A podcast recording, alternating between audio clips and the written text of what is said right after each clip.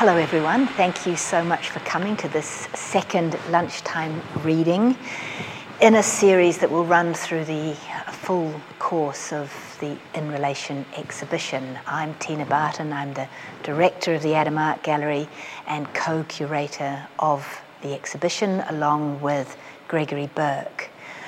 I'm sitting in the corner here uh, beside uh, a series of photographs on this long wall here, um, which document a performance or an evening of performances called Liaison. And today I'm going to read the notes written by critic and writer Wystan Curnow, who attended the evening. So this is the first time that I'm introducing Wystan into the into uh, the lunchtime reading program.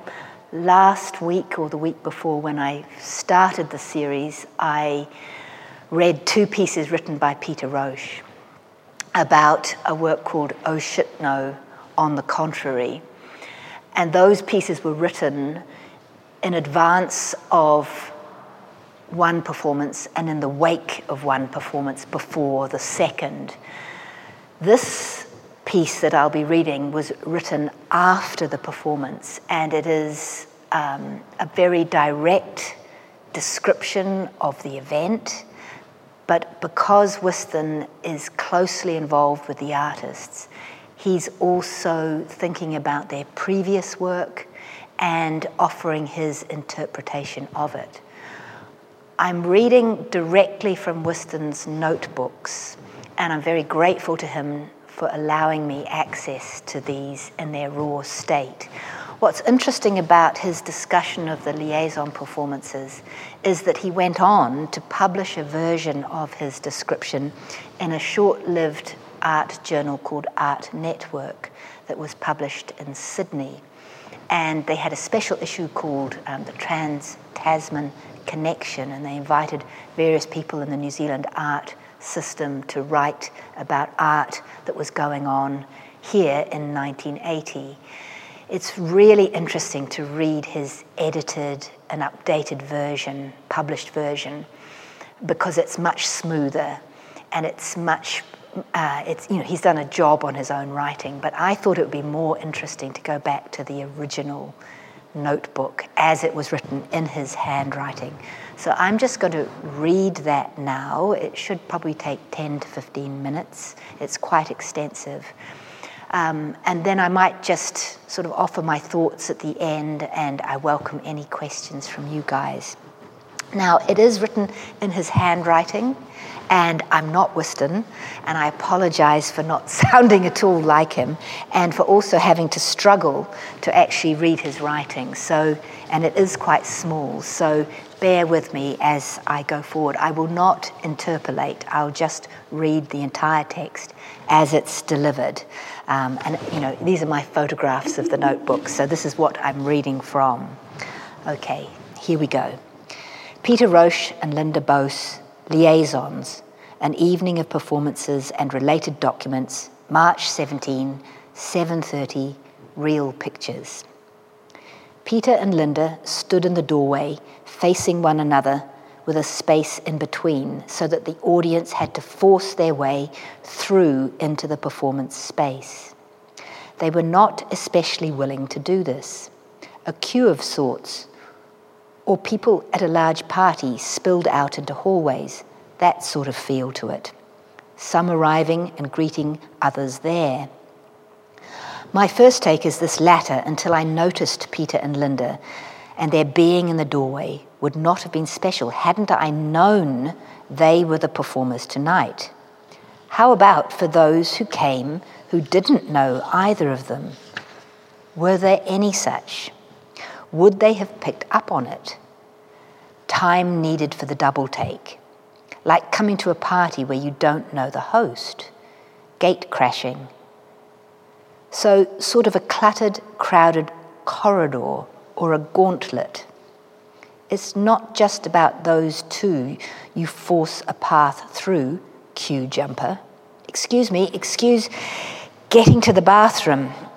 I recall a dreary performance one Sunday in Soho in some woman's apartment kitchen where we were let in in groups of 10 and there was a whole bunch of people in the stairs.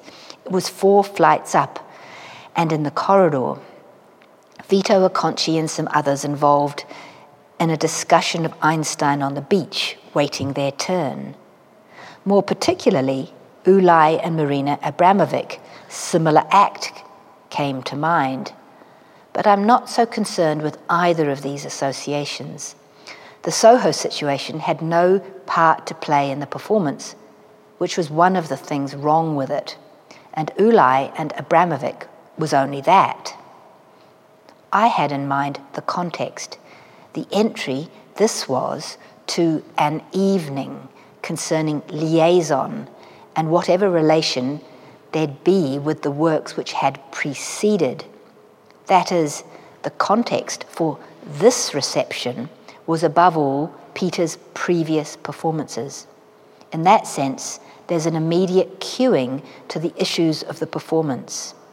Now, I've always thought well of how Peter's performances began. I've had worries about middles and endings, but never about beginnings and they've moved recently towards a more laid back, easing into it kind of situation, not locking the audience into place, as was the case with earlier pieces. As at the Grafton Road Arts Centre, there was wine and a little partying and providing for, and it happened so naturally.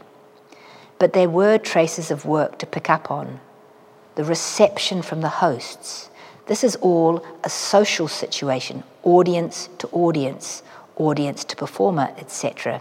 Anyway, I recollect now how the doorway was a feature in Get the Fuck Out.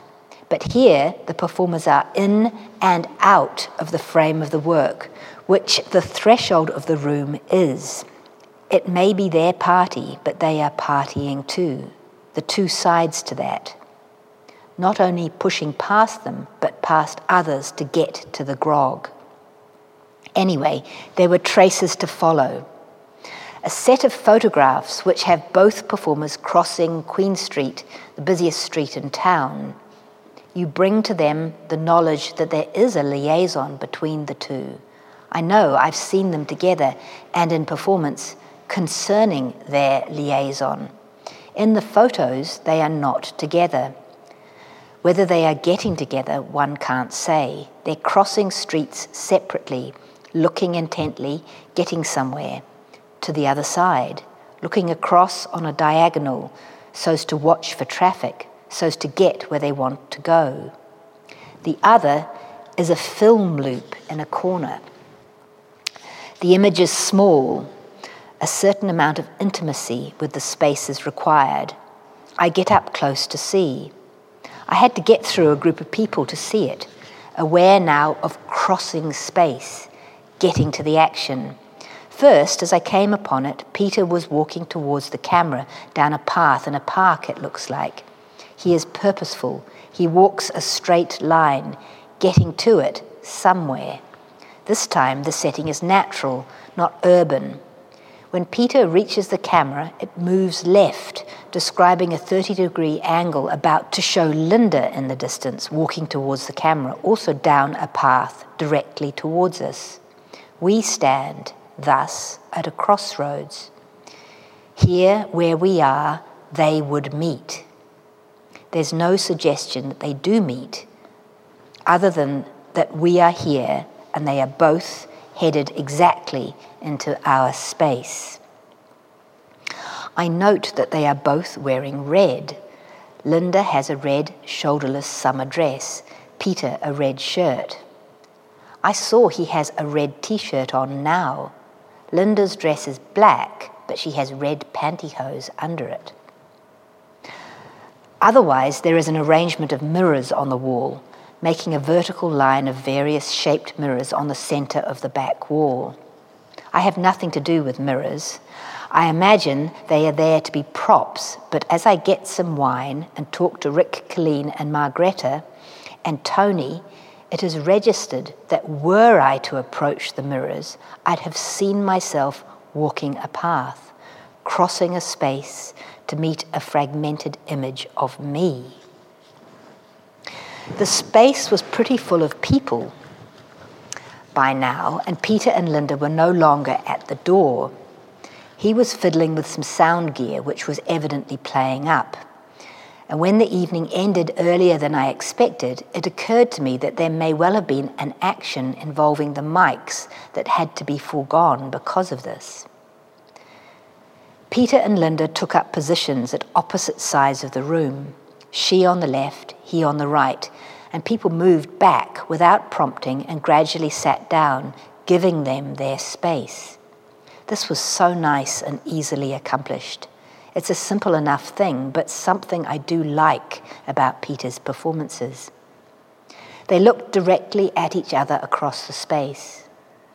Because the space is elongated, already right there, something is established. They can look directly at each other, but we cannot look at them as a couple. Everyone's eyes are constantly moving from one to the other. They are looking at each other, and that is what is of interest. If you follow the gaze to the other, you lose sight of the one whose point of view, whose interest you have chosen to follow. Thus, one is very much an onlooker, an outside, looking at a relationship. It is almost impossible to observe. It is pieced together by a rapid scanning only. Theirs is their own world. This is a private thing they are doing. They are exposing themselves, but the difficulty, the barrier between us and them, as them, is tangibly there. They're quite still, and yet there now appear to be movements, and that they are distinct with each of the performers. She will occasionally lift one foot a few inches off the ground and put it down. It's as if she would get off the position she's on. The impulse to move is signaled. Also, her hands hang loosely at her side. She's fairly loose and occasionally shakes, that's an overstatement, her fingers a little. Again, there's the preparedness to move, but she doesn't. She looks ahead as if she has to have a signal before she can really do anything about the situation. His posture is, however, quite different. He is tense. I think he is perhaps holding his breath. He breathes in deeply, holding his chest up. He leans slowly forward as if pulling forward by the rope of his gaze, his heels coming up off the ground, but not leaving the spot. His arms are crooked, elbows up and back, fists clenched. He would plunge forward if, if there was reason, signal to do so. But he gets so tight, there are breakings away, frustration at this state of things. If he's to get so tied up like this, is it worth it? He's not got great patience. He hauls off, breathes out, relaxes, breaks off the connection, walks back from it, takes a drink, relaxes, lets loose his hands. She too might relax, but not like this. She is more even. The foot lifting changes to a more ambivalent movement of lifting a foot and moving it back and then forward to its previous position. It's as though she is walking, is moving, but nowhere. She too is still waiting. The impression is that both require a signal from the other before making a move towards the other. When it happens, it seems to me it is transmitted by both absolutely simultaneously. I see him only. He leans forward in a tense eagerness till he loses balance forward and comes with a rush peripherally, I see her moving towards him at exactly the same time. What I'm saying is, I believe there's no apparent signal, but a decision made by both to cross to each other separately and exactly the same time. I believe this is spontaneous, not planned, timed, made up. but I cannot be sure because I only saw Linda's move peripherally. But I believe, and that counts for a good deal. It's about all I can expect. When they meet, they walk together quickly over to the side and do embrace lightly. Again, spontaneously, it seems like something has happened. Then they return to their previous positions, and we have the same routine. There is something of the here we are again in this position. Now it seems this problem. There's rather more action and an impatience. I was most taken by Linda's suddenly putting her hands on her hips. There was nothing very large or ostentatious in the gesture, but it was both impatient and sexy. So it had about it this pushing away of impatience and this come hither, that the hands on hips presenting of the torso. Something of this is, however, also there in the openness of the hands dangling at her sides. But there has been this male female role co- contrast all along her womanly readiness and its ambivalences, his insistence, his aggressive, taut, almost demanding stance. The nearest he comes to the same gesture is a stance, leaning to one side slightly, one leg down, the other loose and slightly bent, cocking his body, with an oh well, and look at me about it. When they do move off their spots, it's with power, and they both shout as they reach each other. There's no embrace, I'm not aware of such a spontaneously coordinated impulse, more like some force has shoved them in one another's direction. It's all a bit harsh, but that's it, clearly. They reassemble in the center of the space, standing close to each other. He begins to belch in her face. He keeps on, his chest heaving and his face moving that much closer to hers as a result of getting the belch out. It's an ugly, aggressive kind of utterance, but it does become a kind of speech, remarkably sustained and varied, quite a virtuoso performance. And as speech, it becomes less a literal burp, which might foreshadow him throwing up over her, and more a kind of representative utterance, that's what his talk is a nasty, gut level outburst which threatens the other.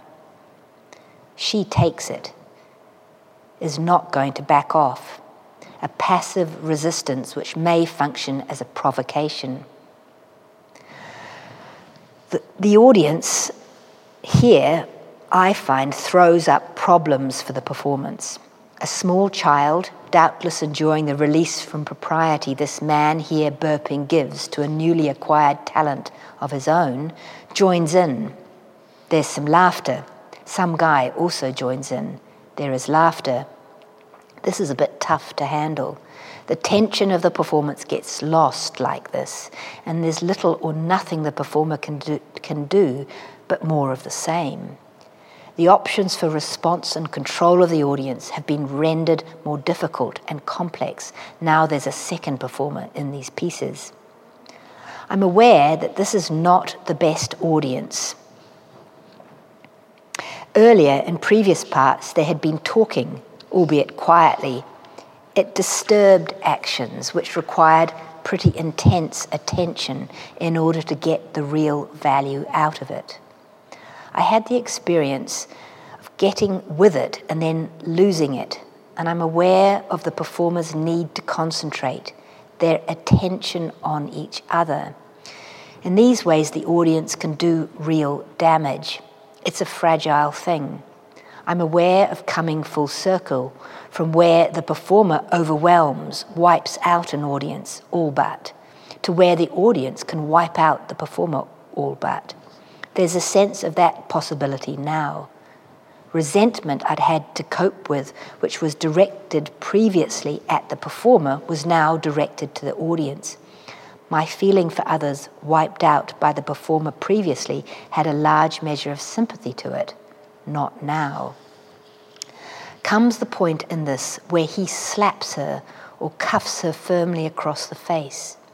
This is live, not light, not the loop used in the previous two performances. She moves directly to the mirrors and begins to scream, her eyes in the mirror accusingly directed at him. She screams and screams, repeated, a magnificent screaming it is, comes to resemble the belching male speech. It goes on and, until it becomes a typical kind of speech. She is really working it for all it's worth also a virtuoso performance. In the middle of it, he forces his way through the audience and out the door, and she, crouched over now, slashes her arm, I presume. There's blood on the floor, and she leaves too. End of performance. I'm happy about this in that what was aimed at in the previous two performances is actually achieved in this and with greater economy, directness, and conviction. There's less game playing made of it, and it's not filtered through media. On the other hand, it's too quick, which is odd after enduring the seeming endlessness of some previous performances. To come up with such a complaint, but each of the three phases just makes it there. Not one is forced, with the possible exception of the last, which needs perhaps a lot of time, some boredom for the script to gain the credence it needs. It gets too close to melodrama at the moment in its, quit, in its quick plotting. The question has to do with lifting and aiming audience attention so that it really gets into the act, so to discover more fully a liaison there's the aim through the objectification of a real situation by these slow, intense, minimally active situations to give access to, to create a private space into which the audience enters as into a fiction literally being made, lived in public. The liaison is through audience and with audience. However, I wonder whether this audience was up to it and whether, therefore, the performers were up to transforming or making the, the liaison they could have. End of Wystan's notes. So I think it's fascinating sitting here looking at these pictures and listening to these words. It embodies the images and gives them a life and an urgency that you just don't have when you're just looking at the pictures. So it feels really important to get these words out um, and to imagine what it would have been like to be in the audience and to be trying to concentrate on the action, be the attentive observer, and having this sort of other stuff going on amongst the rest of the crowd there.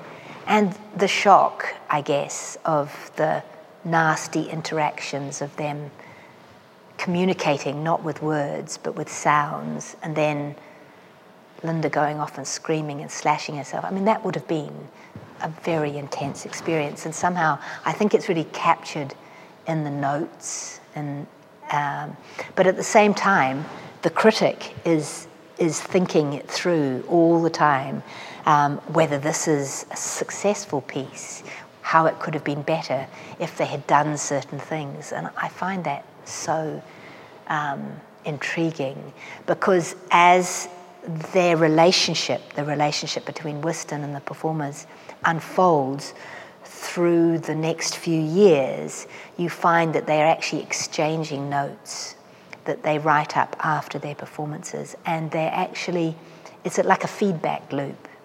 Wystan's giving them feedback, they're taking that on board and adjusting things for the next occasion. And Peter's sharing his ideas with Wystan so that they can um, get to a deeper understanding of what was really going on in the performance. The other thing that I find so interesting about this exercise is the process of interpretation and how that literally unfolds. So when Greg and I put the show together, we read Wystan's notes. And we were able, therefore, to bring the liaison assertive cooperative film into play with these photographs, but also Street Piece, which is the preceding performance that Peter and Linda undertook without an audience walking down Queen Street, which of course appears beautifully in the very first image here. So there's this really nice little loop that we've managed to create by being attentive listeners and lookers. Uh, what's also really lovely is that here they are in the doorway, and this is actually Wystan here standing looking at these photographs. So you, you can absolutely see him doing his, his work. But the final thing that I wanted to say is the difference between this and then the published version of the same description in Art Network that this is my scruffy photocopy coming out of my, my thesis research. So this is from the 1980s, this particular photocopy. You read it, and it's, there's another layer of interpretation and a certain remove from the rawness of the notes. And then our notes in this, which are a step further away. And I'll just, if you can bear with me, I'll read our notes. And I think you'll see how we've softened and made something else again out of our reading of the work, which is obviously a, attending to the original, but it's somehow it's sort of changed, and it makes me really aware of the process of historicization that inevitably occurs when um, we are working with material that we don't have direct access to. So, in a way, this is a bit of self critique because I think it's um, a little bit kind of softer than Wystan's raw take. So, I'll just read you our notes very quickly. Liaison was an, an evening of performances that formally announced Roche and Buis as performance artists working together. Staged at Real Pictures, a gallery established to showcase photography as an art form, the event involved the presentation of the Liaison Assertive Cooperative film and photo documentation of Street Piece, as well as a suite of three live performances. As people entered the space, Roche and Buis stood facing each other in the doorway, causing audience members to brush their bodies against the performers as they were forced to sidle sideways into the room, choosing to face either Peter or Linda as they entered. Once gathered, and after viewing the documentation, the audience moved to the back half of the space. A camera stood dead center facing the front wall in the middle of which was a vertical stack of domestic mirrors. For their second performance, Roche and Buis stood in front of the audience on either side of the space, motionless, but as if sizing each other up. After a lengthy period and without warning, they rushed at each other, screaming and crossing paths at the center point in front of the mirrors, with the camera capturing that precise moment. For the third performance, the artists stood in uncomfortable proximity, facing each other in front of the mirrors. Roche asserted himself and intimidated Buis by repeatedly belching in her face. She stood her ground. Finally, in response to her counter provocation, he slapped her face. In an immediate reaction, she moved swiftly to the back wall, wailing for a prolonged time as she crouched in front of the mirrors and cut her arm, drawing blood. This ended the performance. Liaison seemed to prove that human interaction does not rely on verbal communication alone. Indeed, the strength of the performance was in its focus on non-verbal cues and actions, from forcing the audience to physically negotiate their access to the room, to bodily gestures and noises serving to communicate and convey reactions. Here, the line between interaction and confrontation was consciously crossed, testing the limits of the artists and their audience's physical and psychological comfort zones. End of description. So, my next reading is going to be downstairs with Night Piece, and I'm going to be reading both Wystan and Peter's and Linda's notes. So, we'll be slipping, I'll read them independently of each other. And although some of those words are already on the wall down there, I think reading the entire story, I think it's one of the most thrilling narratives in the whole show. So do come back in a fortnight's time. Thank you.